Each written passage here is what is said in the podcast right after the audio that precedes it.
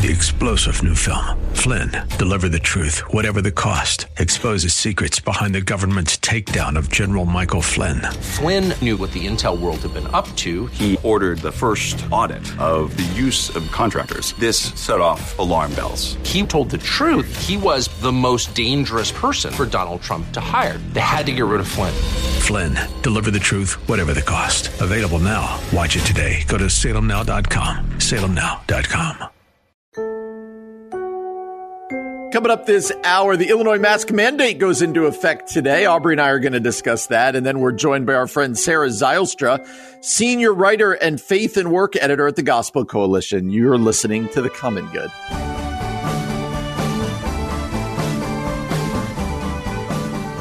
Hey, friends, welcome to The Common Good here on AM 1160 Hope for Your Life alongside Aubrey Sampson. My name is Brian Fromm. Really glad to have you with us today.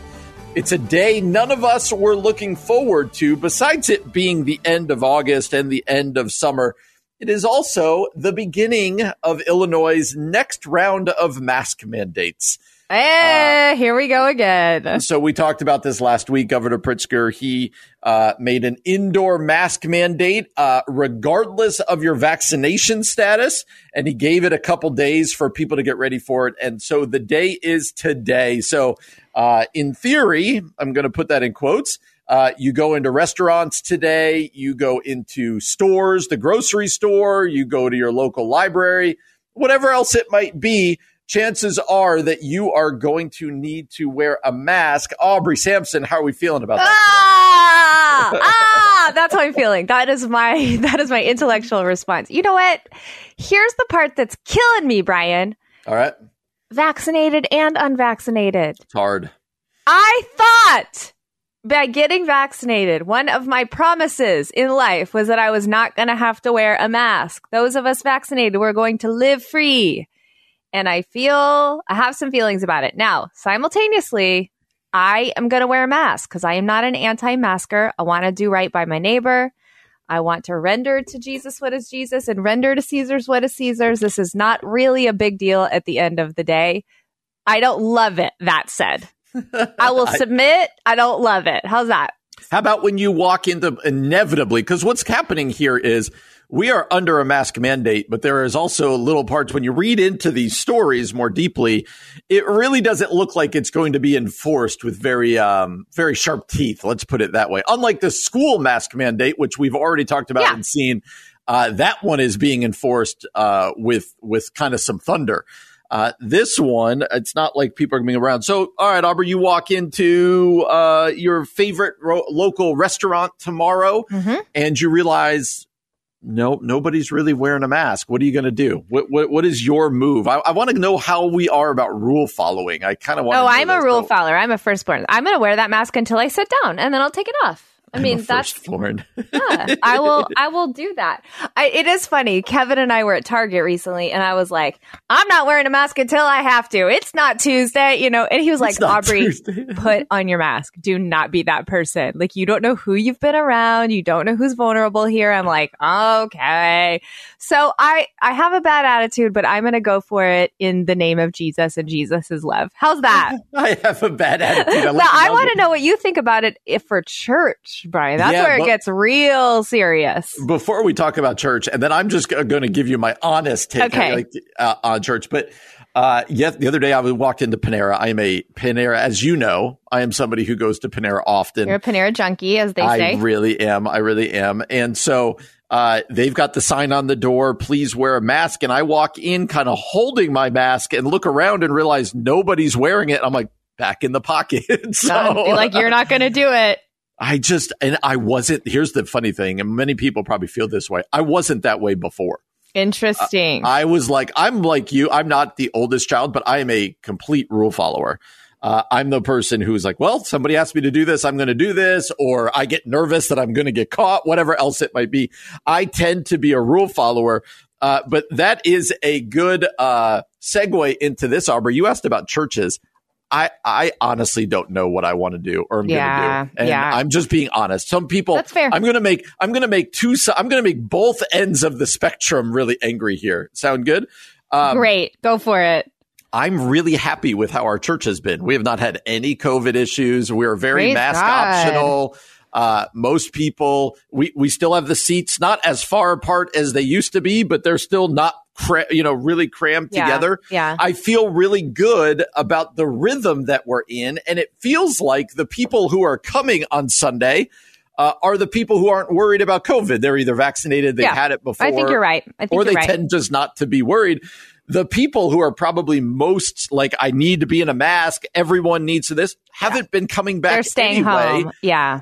And so I feel, quite frankly, really torn and not excited to at all even think about having my people put masks back on because I think A, Yeah. a lot of them are going to be like, I can't do that again.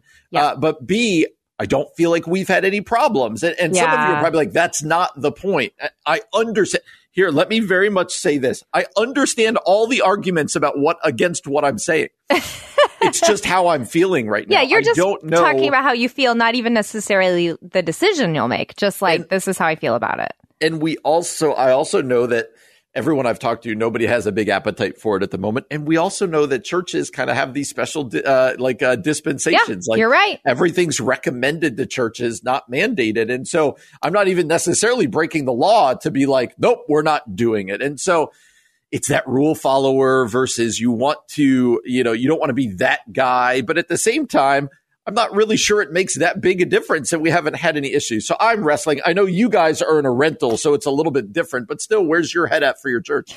So, you know, we are in a different situation because we use a public uh uh city owned building for our Right. church services and therefore they have asked us to tell everyone to wear masks. Period. Right. Vaccinated or unvaccinated. So we have to send out that announcement to our whole church this week and you know, I was at Willow Creek over the weekend hearing Hosanna Wong preach and when I walked into Willow they had all these signs as I was walking in um, and they had, you know, like a cartoon of a guy in a mask, and it said, "Yup," the whole time. it just said "YUP" the whole time. And then at the end of the service, uh, one of their pastors, a friend of ours, Sean Williams, got up and just said, "Hey, I don't like it. I know how we're feeling about it, but listen, this is not a political move." This is not a, you know, fear over faith move. This is a decision of love we have vulnerable people here. Uh, he had just lost a friend to COVID like eight days Mm. earlier, so it was feeling very sensitive for him. Their pastor had had COVID, so he was like, "We're doing it," and I and he was like, "And I'm so grateful that here at Willow, this isn't going to be a big deal." Like he just pastored them so well through it, and I I feel like for us, that's it's mandatory at this point for us because of where we meet. So we're just going to have to take that same posture, Yeah. knowing like we don't love it. Let's pray this isn't forever. Yeah, and in some ways, it's it stinks for you guys that it's that you have no choice about it, but in other ways, it's kind of nice that you have no. You kind of got that. Yeah, it's cover. true. It's true. You're right. It's it's it's done. The decision is Yeah. made. Yeah, I'd be interested to know what the result at Willow has been from that. I it would be interesting. There's going to be books written about these things going forward. So it's a new day, and in many ways, it's an old day, right? Yeah, you're right. Here we are again. new. Nothing is new under the sun. So here we go. Coming up next, Sarah Zylstra, senior writer, Faith at Work editor for the Gospel Coalition, going to join us to talk about her new article entitled Saturday Justice How Church Based Legal Aid is Growing. Stay with us next as we talk to Sarah Zylstra, Sarah Zylstra here on The Common Good. AM 1160, Hope for Your Life.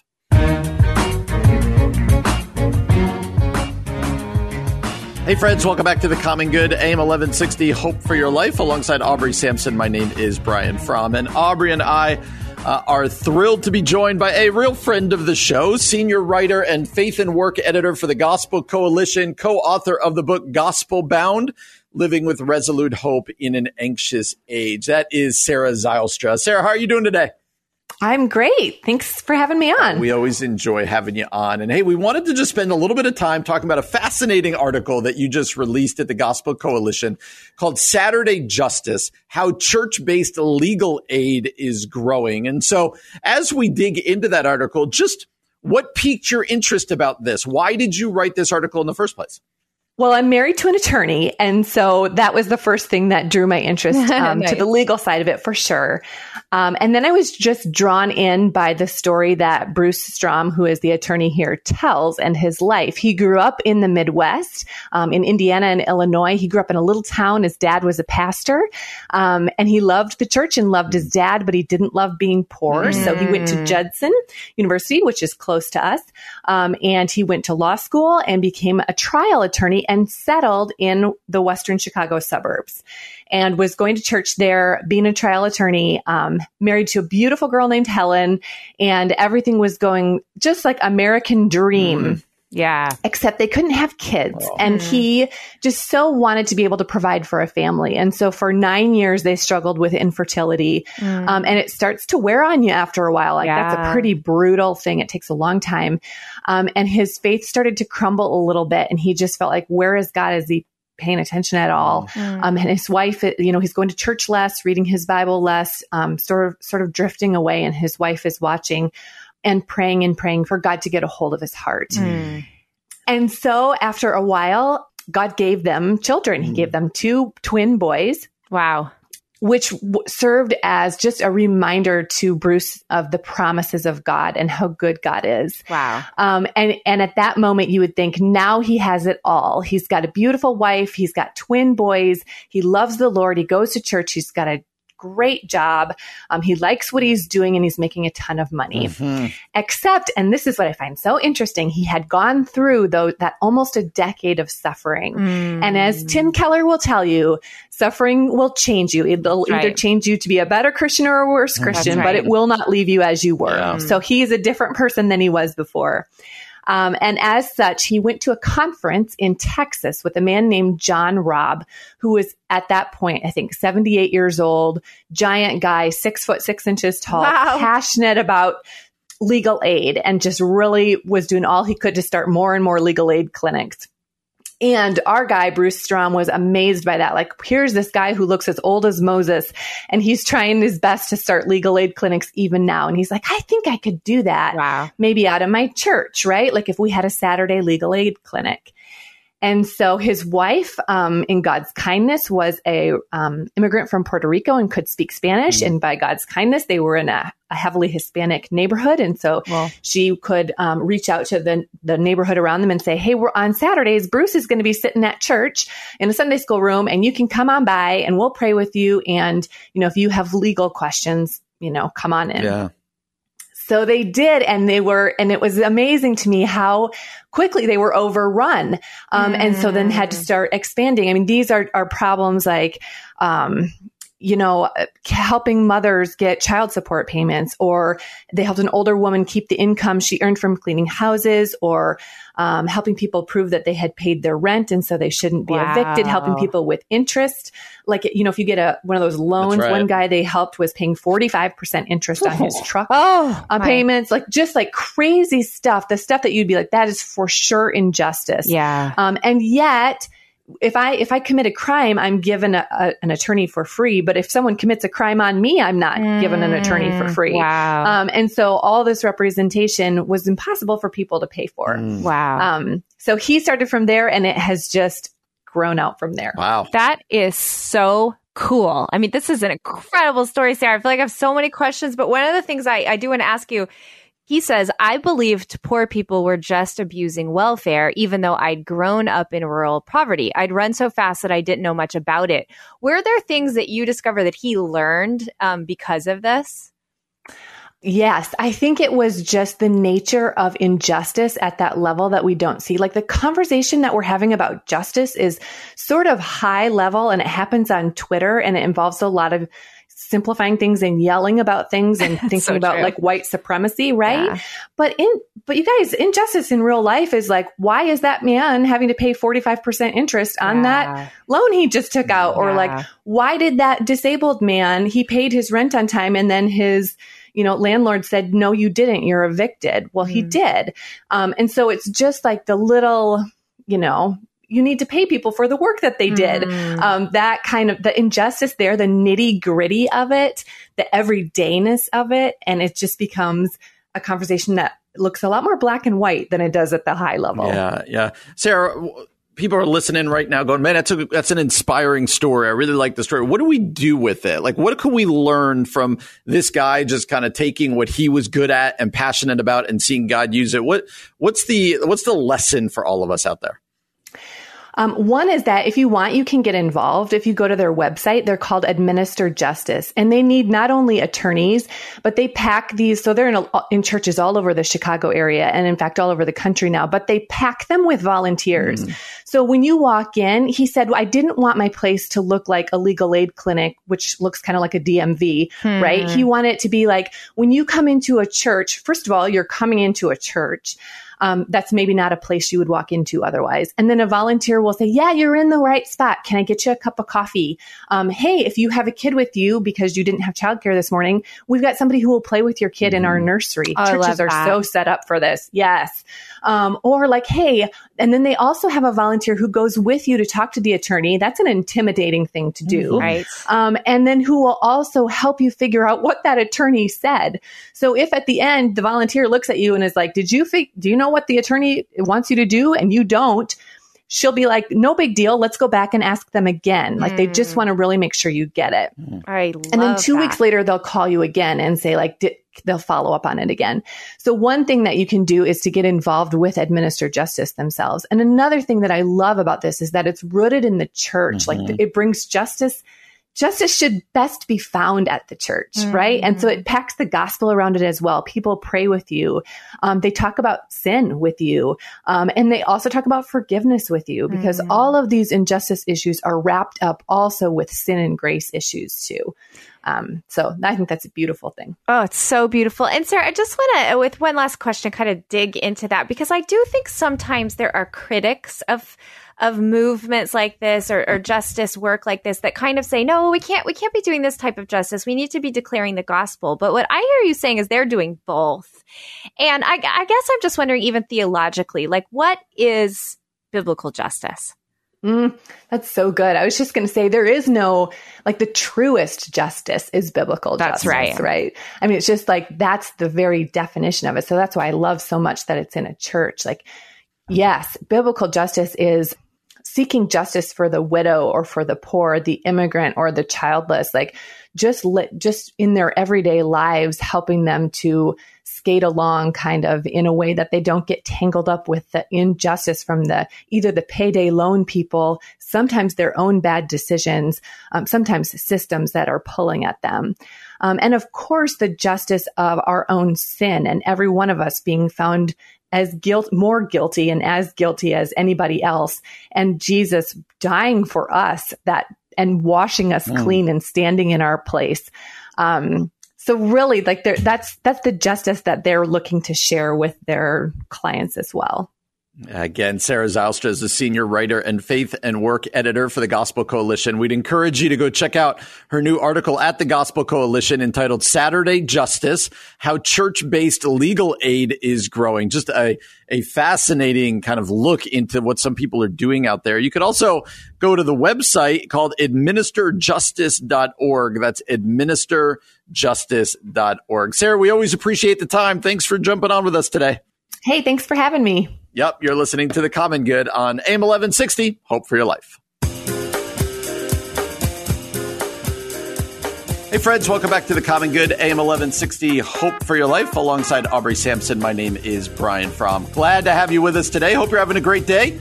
Yesterday, you and I were talking about this idea of deconstruction. Why don't you define for people briefly when we use that term mm-hmm. deconstruction, what are we talking about? Yeah, what we're talking about is people who have been in the church for a long time. And this is specifically an evangelical phenomenon. And I might say it's a white church evangelical phenomenon. Um, but essentially, it's people who are taking a step back from their evangelical upbringing and really, I think criticizing and I would say um, tearing down might be a strong word, but tearing down the things that they feel like either are wrong or anti biblical or just don't fit with who they are now. And then trying, I think, in the positive view of deconstruction, trying then to reconstruct their faith with a like a stronger biblical I don't know, worldview in Mm-hmm. a in what does seem to happen a lot is that they end up walking away from the faith altogether. Um, and just rejecting, basically rejecting any type of traditional values that they grew up with. I don't know that that may be too wordy. sounds good. Would you? Would you agree? I, I totally would. It's this ripping down. Uh, oh, the whole point and what we talked about yesterday was uh, what is the end goal of deconstruction? Right, Hopefully, right. the end goal of deconstruction is then reconstruction upon a strong foundation, right? And so it's a lot of looking at how was I. Uh, the church I was raised in, the things that may not be biblical, but I've always just kind of taken upon myself, the neg- whatever else it might be unfortunately what's going on a lot of in the deconstruction movement and it really is a movement right Yes. now is deconstruction for the sake of deconstruction and then leaving it with nothing else and yeah. uh, that got really highlighted by what um, the rise and fall of Mars Hill. They took kind of a week off last week uh, and and did an interview with Joshua Harris. Right. So Joshua Harris, uh, for people who are unfamiliar, he was kind of at the age of 18, 16, Mhm, was big in the uh, in the evangelical world, the homeschooling world. But he famously wrote a book called "I Kissed Dating Goodbye," uh, which I fair to say, Aubrey, you and I were were of high school and college age that time. Kind of ruined dating for a lot of us. kind of ruined it. No, I I didn't read it. I had a I lot of friends that were reading Yes. it and were practicing the uh, courtship thing. right. I just didn't get into it because my parents didn't. So that I I do feel a little bit spared from it, but I was aware that this was happening in the world. Definitely. Yes, Uh, uh, yes. A lot of people, especially in our generation, were were very uh, affected and formed. Their dating kind of perspective was formed, ironically, by a guy in his late teens, young twenties. Uh, and so Joshua Harris, uh, and so Joshua Harris has since he went on to lead a really big church in the Sovereign Grace, kind of under the Sovereign Grace umbrella. Uh, but uh, he not only resigned, he not only got divorced, but he has since said, "I'm not a Christian anymore," Right. uh, which is a huge deal. Devastating. And yeah. uh, Mike Cosper d- uh, devoted an entire episode of the Rise and Fall of Mars Hill to talking to Joshua Harris about this. Uh, and Aubrey, I know you did. You listen to that episode? So I haven't had a chance to. Kevin did, so I feel like vicariously I have. There's that's awesome. I won't say much. I'll let you talk about it. Well, there is an unbelievable. You do need to listen to it because there's an unbelievable part where Mike Cosper he turns from podcast host to pastor, and he he says to Joshua Harris, "I don't believe Jesus is done with you." And he basically tries to encourage him don't give up. Uh, and he says uh, god is a tender heart on those that are struggling. It's the heart of jesus to leave the 99 for the one. Oh, it makes me want to cry. uh, he literally his final words to Joshua Harris, kind of what I just said to you, is he said, "I somehow think that Jesus isn't quite done with you yet." And I mm. talked to many people, and this is coming out of an article by Tara Beth Leach, who I believe is a friend of yours at Missio Alliance, where she says a call for pastor medics to help heal the church. wow. So, Aubrey, let me spin this forward and to say if that we've got people around us deconstructing, you've got famous Christians deconstructing, mm-hmm. podcasts about it, this or that. What is the role of the pastor right now? What is the role of the pastor in the midst of all that we see going on? Yeah, you know, this has been, it's funny. Like, this is, I'll just be really vulnerable and, and real with you.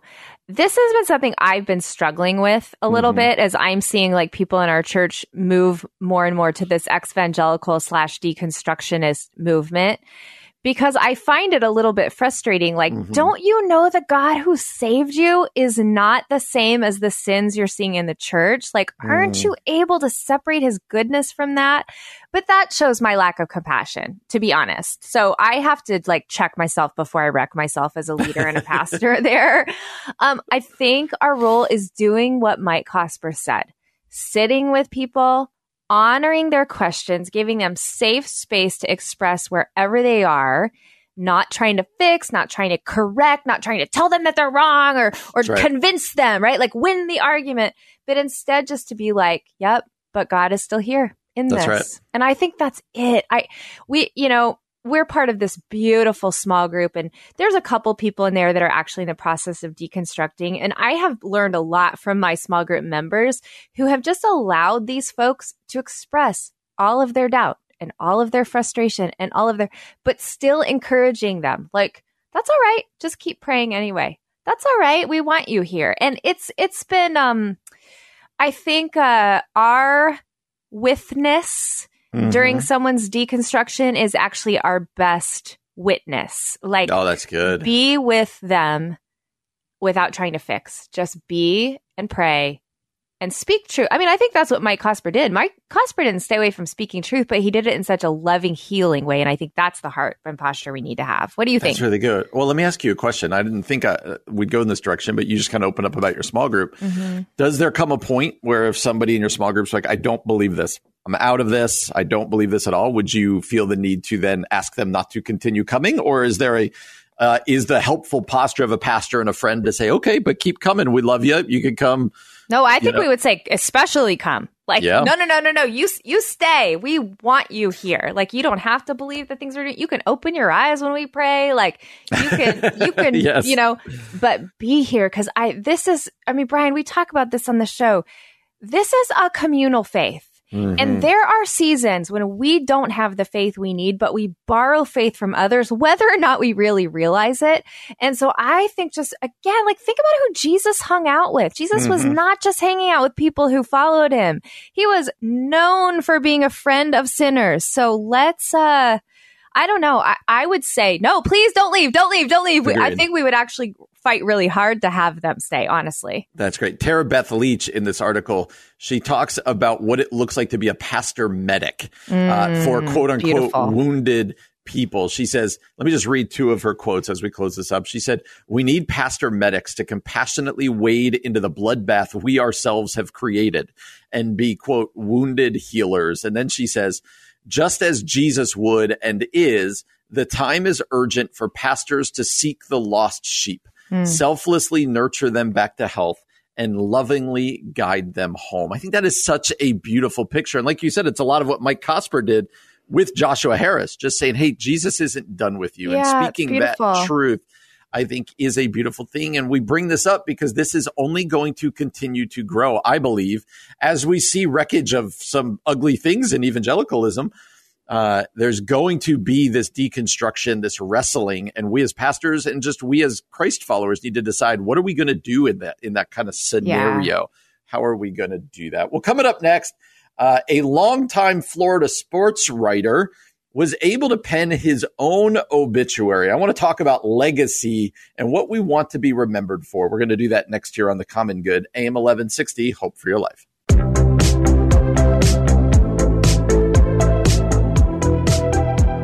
Hey, friends, welcome back to the Common Good, AM 1160 Hope for Your Life, alongside Aubrey Sampson. My name is Brian Fromm. That is author Aubrey Sampson, author of the new book Known. Coming out next Tuesday, September but, 7th. But for those of you who like to like be ahead of the game, pre-order, right? Where can they pre-order your book? You can pre-order it wherever books are sold. I would say uh, if you want to help me, which you know you can or can't, it's helpful to order on Amazon.com, a little store you may have heard of. a little you can also, shop. you know what? I, I will do this for our listeners only. Okay, this is a special Common Good listeners. If you go to navpress.com, you research the book Known, K N O W N by Aubrey Sampson, and you use the promo code Aubrey, A U B R E Y you will get a discount. So you can pre order it there as well. Excellent. Well, look at that. We're just handing out stuff. I got nothing to give our listeners. I got nothing. You are promoting it though with your soul. So you're giving our listeners that.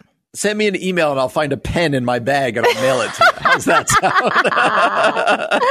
Absolutely. Well, we're excited for your book to come out and we'll keep talking about it as it does. And uh, yeah, looking forward to that. All right, Aubrey, we've done stories like this before, but I saw this uh, I was just reading through some things, and I really I don't know why these these kind of grab at my heart so much. There was a guy by the name of David Alfonso. Uh, he passed away on August the sixth after bon- after battling chronic lymphocytic lymphocytic leukemia mm, for 25 years. Wow. I can't imagine uh, you know and who knows what we will all face in our own futures, but battling an illness for 25 years. David Alfonso, he died at the age of 73. And he worked at the Tampa Tribune down in Florida for 20 years. Uh, he was hospitalized in July as his condition worsened. And he said that his wife Janice told him she wouldn't be able to tell his story as well as she knew that he could. He's a writer. That's what he does. Mm. And so what did they do? He decided to write his one last story. He wrote his own obituary. Uh, in the days before his death, he summoned the energy to fill a yellow pad while lying in a hospital bed on oxygen taking breaths watching the Olympics and various sports. He was a sports writer and he wrote his own obituary. So before I share some of the stuff that he shared in his own obituary, Aubrey, like I don't know, I, I don't know why these tug at my heart so much, but it's kind of really uh, a, a kind of cool concept, don't you think, of people who who have the ability, have some sort of space to be able to write their own obituary. Yeah, I mean, I think there's something like in one sense devastatingly sad about it, Mm-hmm. but there is something I think really meaningful and beautiful for people who have walked through the valley of the shadow of death for a long Mm. time and then are sort of offering their words of wisdom to their loved ones and then even to people like us just to learn from. I I do think there's something quite quite powerful, quite quite prophetic and um I don't know, holy in something like that, frankly. Yeah, I think so too. Be it's like uh, that first person account, and so his obit- his obituary just kind of told his story. He told his own story of becoming a writer and then becoming an algebra teacher, uh, and of his long marriage. Uh, but at the end, he writes this. Let me just read to you some of this time. He says he talks about his disease. Now it's time to say goodbye. Uh, he says, once a two time finisher of the St. Anthony's Triathlon, I'm bedridden and don't care for it a bit, even as the wonderful care of hospice tries to take the edge off the inevitable. It was a great ride with lots of laughs and tenderness. In keeping with the tradition of obits, I ask you to make a donation to a worthy cause. They're everywhere. And he closed the obituary this way. Finally, buy a Sunday newspaper and enjoy it over a cheese omelet, crispy hash browns, thick bacon, fresh Florida OJ, and a large cafe con leche.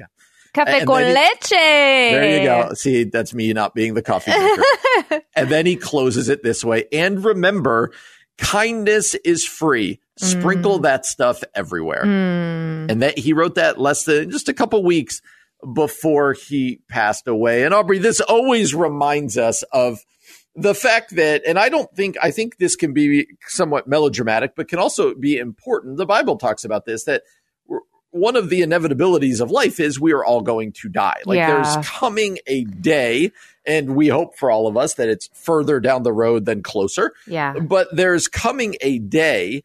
And so as we live in that reality, it does change our perspective. We start to think about things like legacy and you start to think about mm-hmm. what are mm-hmm. important ways to spend my life now. So maybe Aubrey talk about how just having that perspective is actually a biblical concept that we see throughout the Bible. Oh, Brian, this I, this is this feels so close to home right now because I feel like I have lots of friends battling really big chronic illnesses or like we were just at a funeral on Saturday with someone who died from cancer. I think it's um it, it, it's biblical in the sense that we I mean there's two things. One we know that this world is not our final destination. Now, how you interpret that, whether, you know, Jesus is coming back and making this world new or you're going to be with him in heaven, what I'm talking about is the fact that, like, this is a short time that we have. And ultimately, our destination is eternity with Christ in new creation. And um, so I think sometimes to have a long view of our life is really biblical. And um, then I also think just to remember something you and I have talked about on the show a lot before. And I want you to quote this because I, I'm not going to say it right, but that poem, The Dash, that you bring up, can you can you remind our people of that?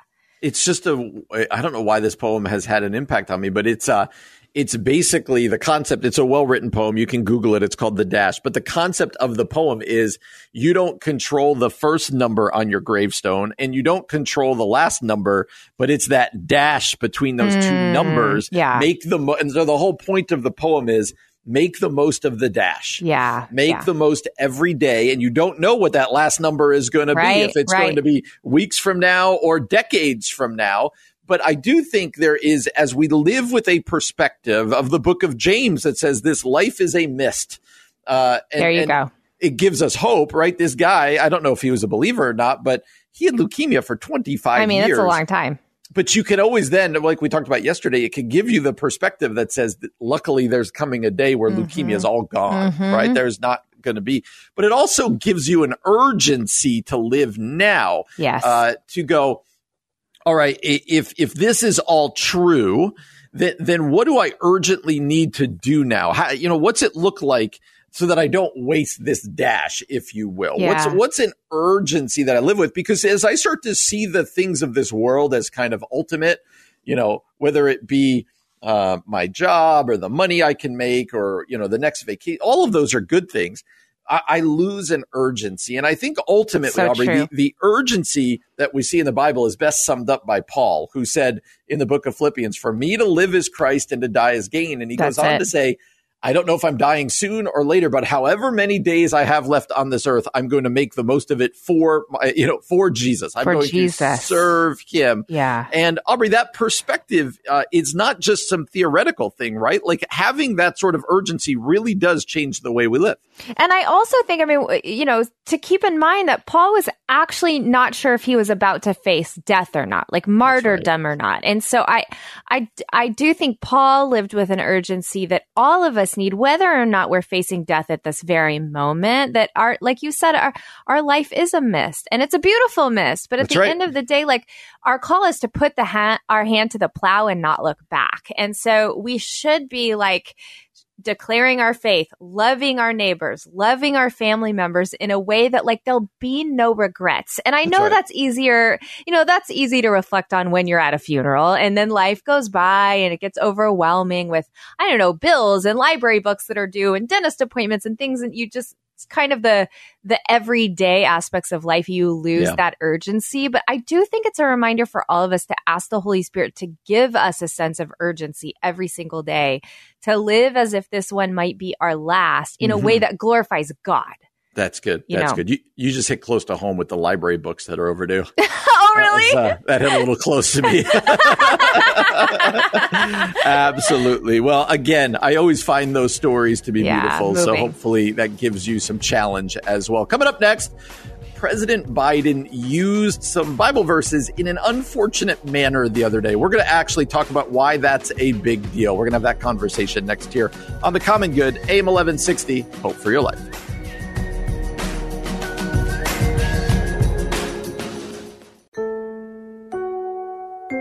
Coming up this hour, what's the danger of taking scripture out of context? And then, do we have a duty as Christians to stay or leave social media? You're listening to The Common Good.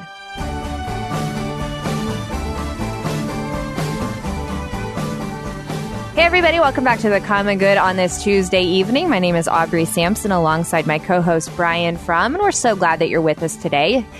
All right, you and I are pastors. We are. We handle the scriptures publicly quite a bit for our people. We don't do it perfectly, but we certainly uh, I, I would say I'm speaking for you here, but I would certainly say we are committed to the to the at least attempting faithful biblical exposition. Wouldn't you say? Uh, yes, that is the goal. Okay, that, is yes. the goal. And I would say we both probably have the words of James in our mind that teachers are held to a very high standard. Yes. So uh, Brian and I and most pastors that we know very try to be very faithful when it comes to the word of God, even though we're sinful humans and sometimes we mess up. But last week, the president of our nation, President Joe Biden, uh, misquoted some scripture, or at least took it out of context. I was going to say he quoted it he correctly. Quoted it, took it out of context. Yeah, in a way that I would say, like you just said, it felt a little dangerous. Let's go ahead and take a listen to his remarks. This was about uh, Kabul and Afghanistan. Those who have served through the ages have drawn inspiration from the book of Isaiah when the Lord says, Whom shall I send? Who shall go for us? The American military has been answering for a long time. Here I am, Lord, send me. Here I am, send me. Each one of these women and men of our armed forces are the heirs of that tradition of sacrifice, of volunteering to go in harm's way, to risk everything not for glory, not for profit, but to defend what we love and the people we love. So that's Biden. He's quoting from the book of Isaiah, who whom shall go send me. Wait, what does Isaiah say? You say it. Whom shall I send? And then he says, Here I am. Here I am, send me. me. Yes, right, thank right. you. And uh, Biden kind of put that in context with military action. Like mm-hmm. the military are the ones who are being sent. Talk to me about what feels wrong about that. Yeah, there's a couple things that I struggle with on this one. Uh, the first is this. Uh, we just spent four years talking about Christian nationalism, yes. right? And people yes. shaking their fists at, at the Trump administration mm-hmm. of this intermingling of uh, of Christianity and um, you know nationalism and the danger of it. And I think we rightfully so kind of called those things out. And I think this just reminds us and proves again uh, that that that intermingling uh, is not only on one side of the aisle. like we have yeah. been, yes, uh, we have politicians who distort and use scripture to their um, to whatever ends. Uh, both sides of the aisle since the beginning of time. But I think people need to realize it's dangerous. It's a kind of a co-opting yeah. of our faith. And it's not just a conservative thing. It's not just a liberal thing. It is a both thing. Uh, but specifically, the part that he used, what's so dangerous about it is that um, it's it's not at all the purpose of the, the passage, text. right? Exactly. The purpose of the passage, if you remember, if you've been in church ever, you know, Isaiah chapter six, Isaiah is in the very throne room of God, right? Yes. Like he's, he's been called up. He has a, he has a vision. This is where he says, I'm a, I'm a helpless sinner. I'm a dead sinner, you know, and, and God purifies him. And it's at that point that God says, who's going to go? Who is out there basically? Mm-hmm. And Isaiah says, here am I, send me. And Isaiah is not then going to lead a military right. um, movement. Uh, Isaiah is going to go speak judgment. That's right. Isaiah is going on a mission that's going to be really hard and is the opposite of a military move. Yeah. He's going to call people back to the Lord. Um, to the Lord and to yeah. the ways of God. And so when you take Isaiah chapter 6 verse 8 here and and just remove it from its context and drop it into a political speech, you could see how the president here made it into something that it wasn't meant to be at all at yes. all because yes. this verse is foundational. Ed Stetzer talks about how this verse is foundational for Christian mission. Yes. Uh, and, and going. And, and, so that's why it's dangerous. If President Biden had gotten up there and said, Hey, we're staring at Afghanistan right now. We're trying to get out, but there's a call. There's a deeper call of who's going to go and America is going to go. We're going to step in you could rally behind that and say, but uh, to make totally. that out of Isaiah 6 is just manipulative yeah. Uh, and, and bad use of scripture. And so I think when we see that as Christians, we need to go, no, no, no, time out, time yep. out. That is not right, regardless of the side of the aisle it comes from. Yeah. And I, I would say, I think another like invitation in this for us is let's be people who are familiar enough with the scripture and even context of scripture to be able to notice when something like that mm-hmm. happens and it's wrong. Because my guess is there were a lot of people that were like, no, no, no, no. Wow, Biden just totally took that out of context. That is not okay. And then there were a lot of people that didn't even think twice about it. And so I think a reminder for us, even if we're not academically trained in, you know, theology or, or biblical history or what have you, is like, let's be people of the word. Let's get yes. those, let's get that, uh, what's the Bible app called? The life, um, I'm blanking on what the Bible. Anyway, get a Bible app. Doesn't matter. The YouVersion. Thank you, YouVersion. I'm like, why can't I think of that really popular Bible app right now? Get the YouVersion Bible app. Read Scripture. Familiarize yourself with the Word of God. Not just so like you can pay attention when Scripture is misquoted, but that's certainly part of it. Like you know when it's true and when it's not. One of the things that Ed Stetzer said in an opinion article at Religious uh, Religion News Service was this. He said, you know, um, listen, I understand the desire to turn to scripture to make sense of this tragedy. At least 13 servicemen and 170 civilians killed by that explosion in Kabul. I understand that. He says, however, while men and women were sent on a mission, it was certainly not the mission we read about in Isaiah. This is what you were talking about, Brian. Mm-hmm. Conflating these two is deeply problematic and harmful in the long run for three reasons. I'll just quickly run through these reasons. He says, first, the conflation of scripture in the United States of America, this is what you're talking about, nationalism, occurs in both Republican and Democratic administrations. It's inappropriate and blasphemous. I'm, I'm, uh, I'm kind of recapping what he Yeah, said. yeah, All good. right. Um, he talks about how um, he relates it to January 6th, the insurrection that um, many evangelical leaders spoke out against the idol of Christian nationalism. Biden's comments reveal the subtle ways that nationalism can still gain a foothold even in liberal circles. So I think that's important for us to pay attention. Then he says, second, the use of this text in the context of military engagement is not only odd, demonstrates a complete misunderstanding of the text. This is what you've already unpacked. And then he says, third, Biden's use of the verse completely misses the heart of the passage, which is actually what we need today. The world does not need more conflation between American foreign involvement with Isaiah 6. While I'm thankful for many examples in our history when America has been a force for good on the global stage, applying scripture to international diplomacy or the military has been and continues to be a recipe for skepticism toward true biblical faith. And then he says this, and we'll start to close. Let's not miss the full gravity of this disaster. The danger to many Afghans, to religious minorities, and to international soldiers cannot be lost in sorting through the politics back home. And I, I think mm-hmm. that's ultimately part of it is is let's not forget that like God God is certainly the God of the military, meaning those who are in the military worship God and he's there. But God is also the God of the Afghan people who are hurting. And so I think it can tend to put like us versus them Mm. in a way that isn't helpful and isn't biblical. Yeah, and Ed says he says just a reminder the text is about the call of God on a man of God to spread the message of God and thus to fulfill the mm. mission of God. Like it's mm. not a military verse. And I just think in closing on my end here, Aubrey, I think we just have we say this all the time. We must handle scripture well because if not, we can use it really in dangerously manipulative ways. Yeah.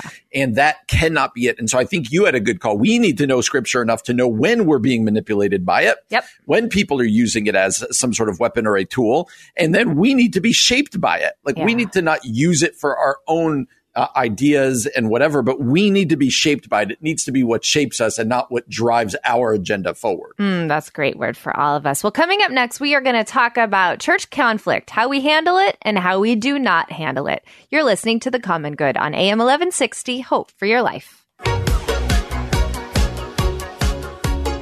Hey, everybody, welcome back to The Common Good on this Tuesday afternoon. My name is Aubrey Sampson alongside my co host Brian Fromm, and we're so thrilled that you're with us again today. Brian, we got another big topic to talk about. This was a crazy story. Before we dive into the story, let's just have a general conversation about church conflict and how we handle it. I've never dealt with it before. Never. so I you have don't- no idea. No. What you is don't this? have conflict in your church. what is, this conflict you speak of? Yeah, you know, you would like to think, Aubrey, that churches are better at conflict than the general culture. You would like to you think would. that churches show greater grace, that they show greater patience, that they show greater forgiveness. One would like to think, and those things certainly happen, right? But Absolutely, all too often we get we get stories and podcasts and videos of churches where you're like, oh my gosh, that is embarrassing. And so I guess I would say, uh, and I know we're going to jump into one of those stories, but I, I would say in general, when there are people in conflict within a church or groups of people, one would like to think that there's going to be a unity and a graciousness, but also an Mhm. honesty, uh, but also with the purpose of not scoring points, but of restoration of fellowship, restoration Yes. of relationship, Yes. uh, so that the church can remain unified and the family of God, the community, the church community can remain uh, tight. And so I think when that doesn't happen, it gives a black eye to the church and it Yeah, distorts you're the gospel. You're right. Uh, people lose sight. Because if, if you and I were in a church together and we disagreed Mhm. and it got ugly, Mhm. which would likely happen if you and I were in a church together. Absolutely. We could never work together, Brian. Oh yeah, if that were to happen, how we deal with that conflict will be in uh, will be in some ways a reflection of of what we believe about Jesus. And so- Absolutely. it will it will reflect our witness. correct to people within the church and outside the church. And so therefore it's not like just, ah, you should do better. Don't argue on Facebook. Don't do this. No, you should actually say, Hey, people who are watching from within the church and outside the church are might be looking at Jesus through the lens of how you and I resolve our disagreement. They might learn about forgiveness. They might learn about grace. Mm-hmm. They might learn about patience and all of these things that then we could say, well, those are things that Jesus has provided for us when he went to the cross. and so it- right. it, it, it is a really important deal. I know we make jokes. Everybody makes jokes about church conflict. And the reason we make jokes about it is because it happens so frequently uh, and is not always handled very well. I love what you just said too. The way we resolve conflict will teach Mm-hmm. people about Jesus because it's not that there's not going to be church conflict. I mean, that's just like unrealistic. And so I there's no problem with church conflict. That's just life. But the way we handle it, the way we dignify and honor each other in the middle of it, that really is what matters. I love right. that you said it like that. Well, I bring this up, Brian, because there was a fascinating story from Sunday morning. All right. A mega church in the Nashville area called Grace Chapel. Apparently, there's been a church conflict there going on for a while between the man who founded the church and between some of their other leaders. And I don't know the ins and outs. We don't need to know all the ins and outs. But what we know is that um, their current pastor stood up to apologize to the congregation for this ongoing conflict. And then apparently, somehow, the man um, who was the founder, Reverend Steve Berger, his wife got a mic. this is she- crazy. she got on stage and she just started uh, She went off. really going off on people for sinning against her husband and said that it has been made manifestly evident that there's been an endeavor to cancel the founding pastor of Grace Chapel, her husband. She accused the current pastors of labeling her husband as a Christian extremist, said that they would be leaving the church. I mean, it was a really big deal And that nobody she just, stopped her. I don't know what stopped her. They just let her have that mic and and take over. Yeah, you and I were both saying this happened in Franklin, Tennessee.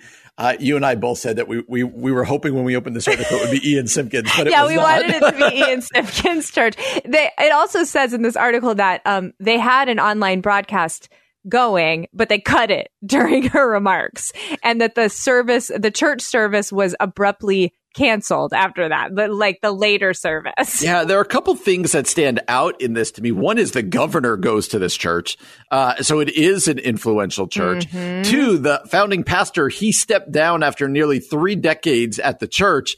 Uh, he as he stepped down in January in order to start a discipleship program for influencers in Washington D.C. Okay. Okay. And uh, some of the other people have labeled him as kind of a right wing extremist. So that's kind of where this went a Christian extremist. Gotcha. Uh, and that's kind of where. So there is, Aubrey, i- i- there's the um, the painful aspect of like, the founding pastor's Yeah, wife, is- like you said, she was not invited to speak. right. She grabbed a microphone and got up, and everyone was kind of like, I don't know what to do at this point.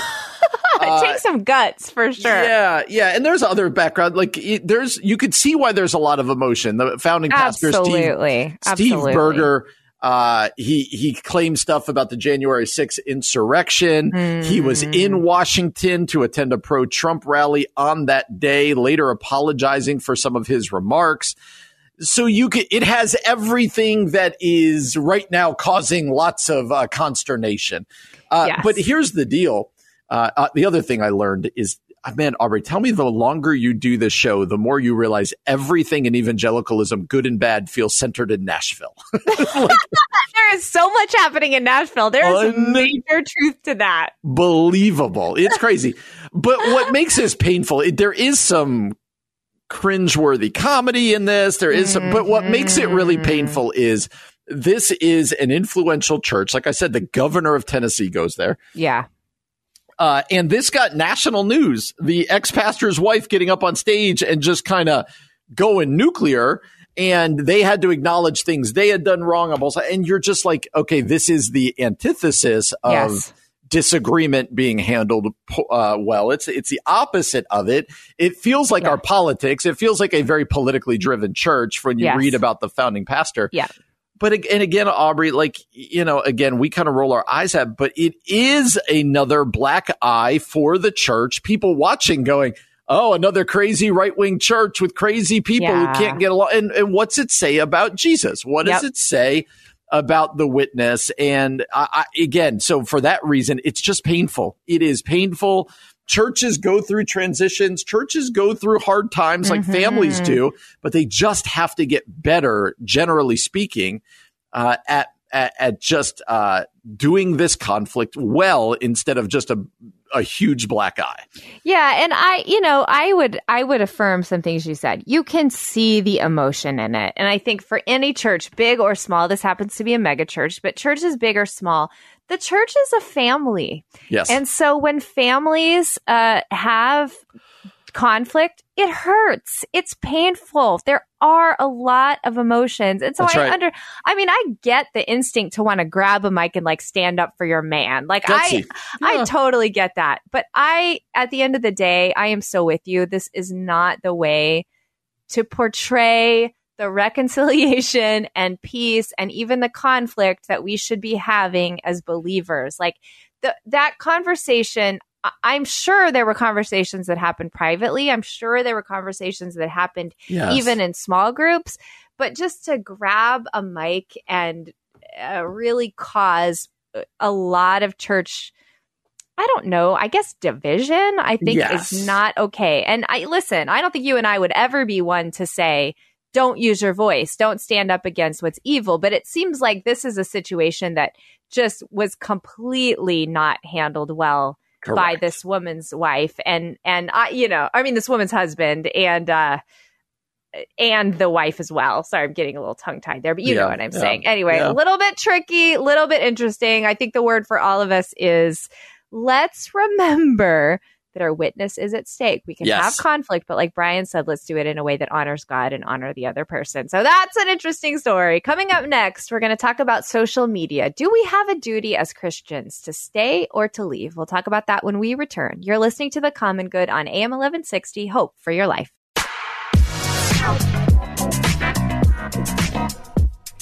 Hey, everybody, welcome back to The Common Good. I'm Aubrey Sampson, joined by my co host, Brian Fromm, and we're so glad to have you with us. All right, Brian, we talk a lot on this show about social media.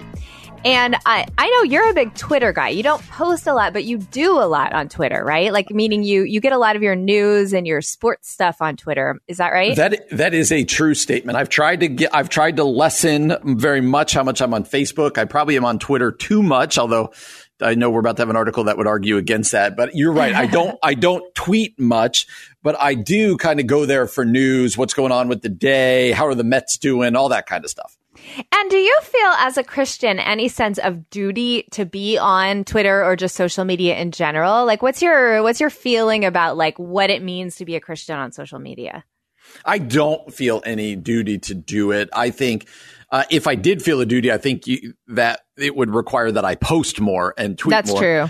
Yeah. Um, I do think I, I feel a compulsion as a radio host to be on and knowing what's going on in, in the Christian world and in the general world. Uh, but I have total respect for people. I kind of did it with Facebook. I have total respect for people who are like, um, I'm not, uh, this is not a healthy place for me. It's either taking up too much of my time or it's making me angry or it's whatever else it might be. I don't, I think we have a duty to be uh, in the community. And if that for you is online or that's part of it, wonderful. Then be there and be uh, an ambassador of Christ. Be a good representative. If that's in your in your neighborhood or in your workplace, I think uh, I don't think there's anything special about say social media, but I do think we need to put it in that list with the other places where we talk about being a missionary too. Does that make sense? Yeah, that makes a lot of sense. It's interesting because I have several friends who have decided they can't be on Twitter anymore because they're not talking about Instagram or Facebook, but Twitter specifically has become almost a just a toxic place, a negative place, an abusive place that they were just like, I'm out. Like I'll I'll stick on Instagram, I'll stick to Facebook, but I I am not going to be on Twitter anymore because I think, you know, as people are starting to call it bitter Twitter, like it's just kind of this angry, ugly place. But interestingly, uh, one of our friends, Tish Harrison Warren, wrote an article for Christianity Today called this Don't Quit Twitter Yet. You might Hmm. have a moral duty to stay. And so uh, we'll unpack the article, but Brian, just hearing that, that concept of moral duty, you just said you don't necessarily have that. But do you think that there are some Christians who have a moral duty to stay on Twitter? Uh, yeah, I understand it because if so much of our cultural discourse is happening online, social media, Twitter, uh, wherever else it might be, then I could see uh, people saying, you know what?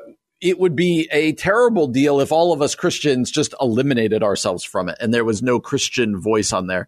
It presupposes that you're going to represent Jesus well and you're going to engage and that you've got both the time and the, um, I don't know, kind of emotional and mental fortitude that it's going to take, like you said, to put up with the bitterness and the anger and the takes and all of this stuff. I don't think I would ever rise it to a duty. Like it's like we Yeah. have to be there.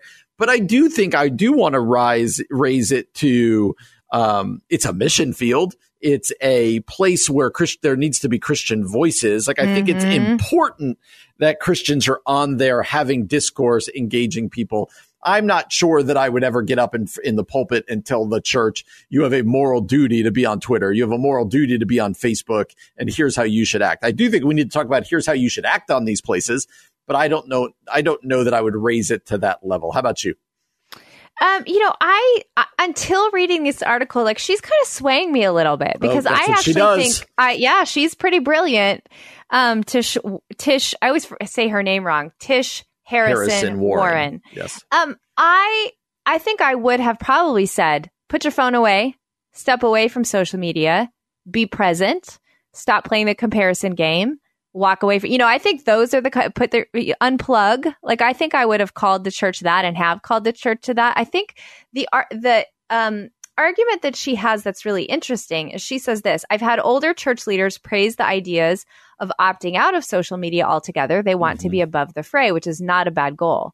But I wonder if Christians have some responsibility to enter the fray, even if it's fraught with all sort of temptations, perils, and dangers. I think this is the interesting question.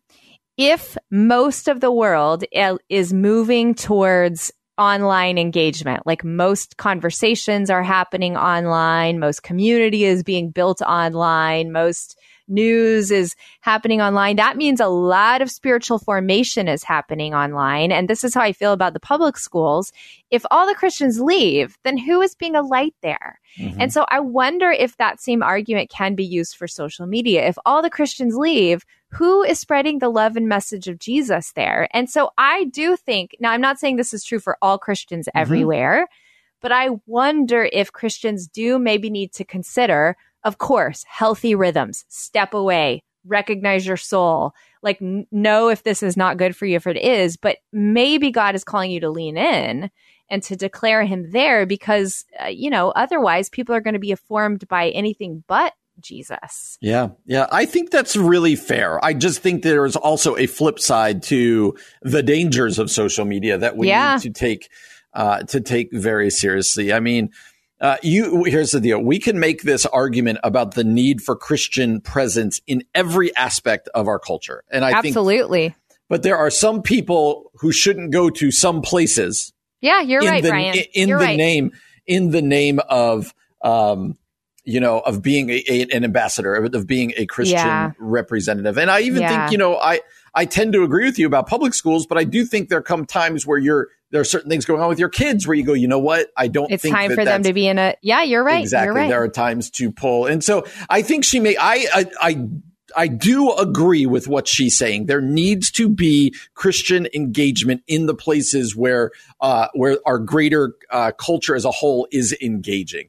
Uh, but I do think that that those come with specific um, considerations for specific situations. Of there are some people who just have addictions to social media and Yeah, they just need to get off. Yep. Uh, but generally speaking, I agree with her that we need to be engaging. And then, like we've talked about already today, we need to be engaging in a Christ honoring way on these Yes. platforms. Yes, exactly. And then I think the other sort of like next layer to this is like, are you engaging in social media at the expense of actually engaging with your real life flesh and blood neighbors? Yes. you yes. know what I mean? And so there has to be a place where you actually are loving your actual physical neighbors and you're living in the actual real world. And that sounds a little dramatic, but I think it's where things are headed. Like that uh, social media can take up so much of our time and our space and our energy that we don't even have like the capacity to actually love and care for those who live across the street from us yes. or live next door to us. And so let's remember our calling is to, yes, love our neighbors on social media, but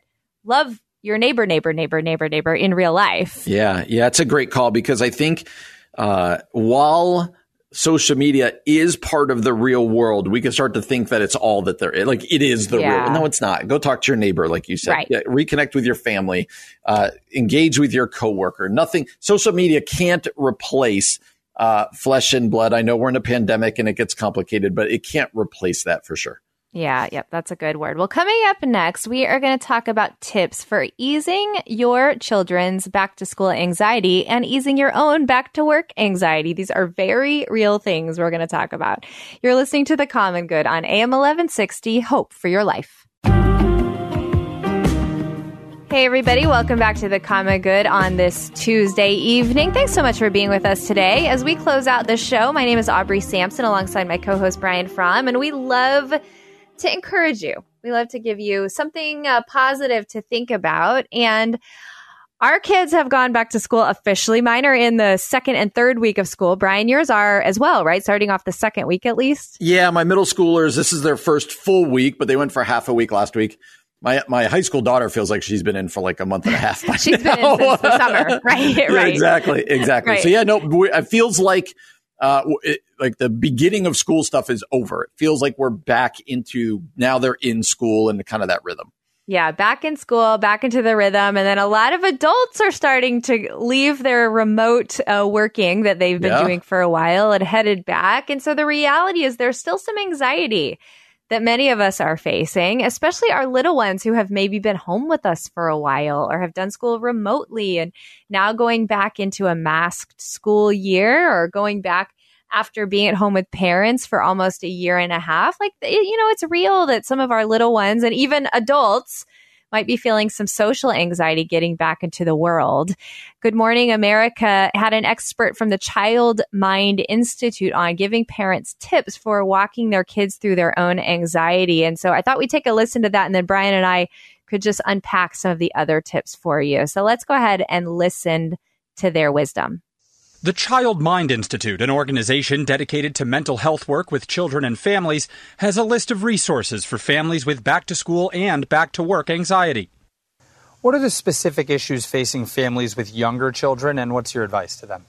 We need to make space for the fact that kids may be experiencing very new things, transitioning into elementary school. And it's really important to say, look, what do I need to support you around? The Sannies worry about their younger daughter and socialization. It's been a real big adjustment for her. She's used to being at home with her sister as her playmate. The family seeking advice from Dr. Dave Anderson about the transition. I find myself very anxious about sending my girls back to school. Yeah. How do I project a sense of calm and not transfer that anxiety to them? The, the answer is always something in moderation. We don't want a parent to fully suppress everything that they're feeling.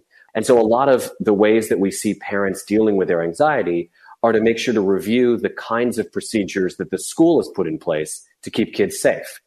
All right, Brian. So one of the things that they talked about was this concept of moderation, meaning mm-hmm. allow your kids to express their fear and anxiety, but then also kind of point them to some of the positive things schools are doing. Hey, schools are going to have guidelines. Schools are going to have hand sanitizers sanitizers, uh, hand sanitizers. it's easy for you to say. Yeah, right. Schools are going to keep you safe. Um, we'll unpack their other tips. But what did you think about that first one?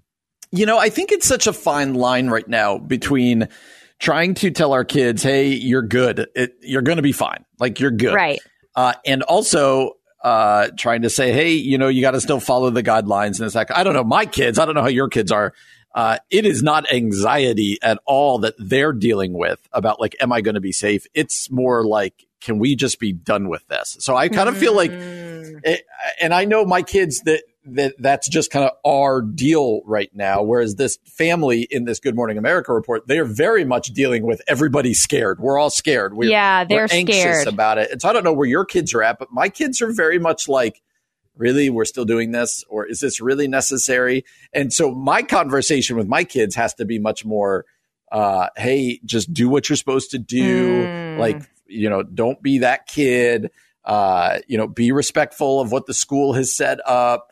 Um, but yeah, the day will come where this is over. But I think for those who are feeling anxious, I do think these are really helpful. Like, hey, let me remind you why, you know, we can't take away all threats in this life uh, and- and in this world, COVID or anything else. Uh, but there's things that the schools are doing and your mom and dad are doing to help. And I also would remind parents that, like he said in this report at some point, you can be open and honest with your kids, but just be careful. I think a lot of times we project anxiety onto Good our point. kids Good where there's where there's not anxiety and then all of a sudden we make them anxious because they're like Ooh, mom and dad are freaked out right now and so I'm feeling that, right? yeah right. so i'd be careful i'd be careful with that that's where my kids are at where are your kids at with this Yeah, I would say each of my kids is in a different place. So I would say Mm. I have one child in particular who is just more prone to anxiety and worry.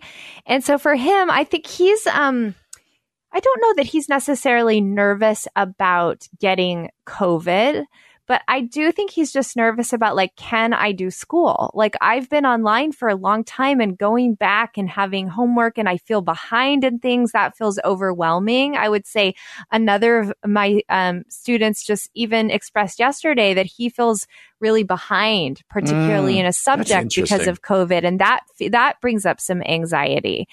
And so I, you know, I think it is the point being, it's helpful to know where our kids are at Mhm. And spend some time just helping them express their feelings about things. And like you said, let's not put our own anxiety and worry on our kids. Let's not project that on there, but maybe just provide space for them to be able to talk about like, Hey, what are you stressed about? What are you worried about? for sure Um, some of the other tips that this uh, Good Morning America report gave, and this was primarily for younger kids, but um, one was like we've been talking about, just validating their feelings.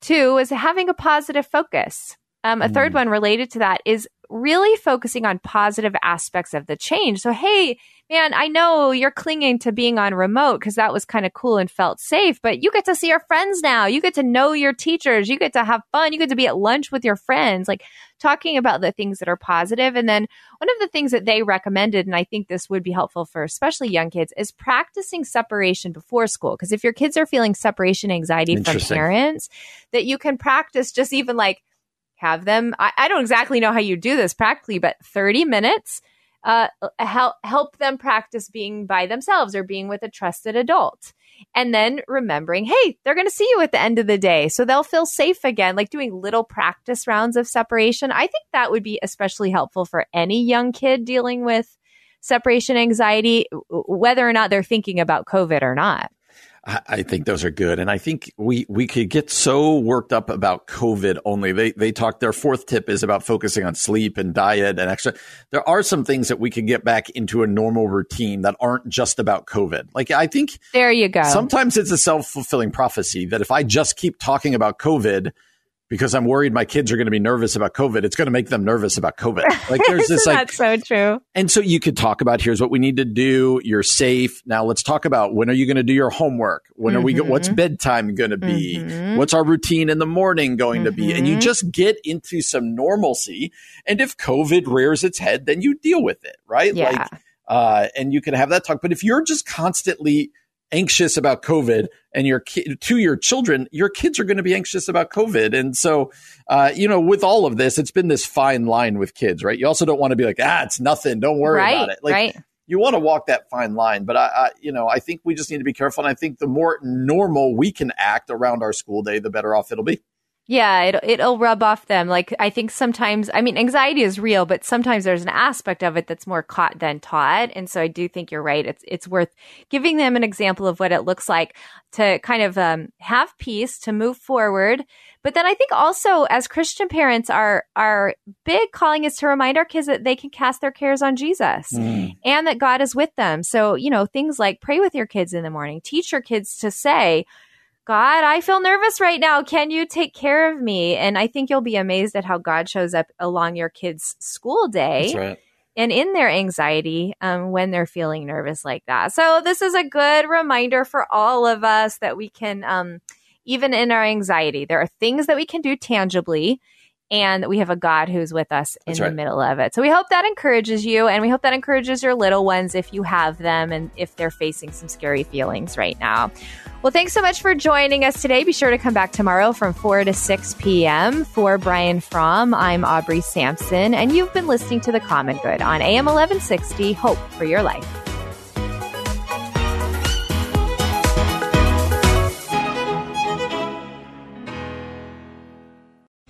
Three star general Michael J. Flynn, head of the Pentagon Intelligence Agency, knew all the government's dirty secrets. He was one of the most respected generals in the military. Flynn knew what the intel world had been up to. He understood its funding. He ordered the first audit of the use of contractors. This set off alarm bells.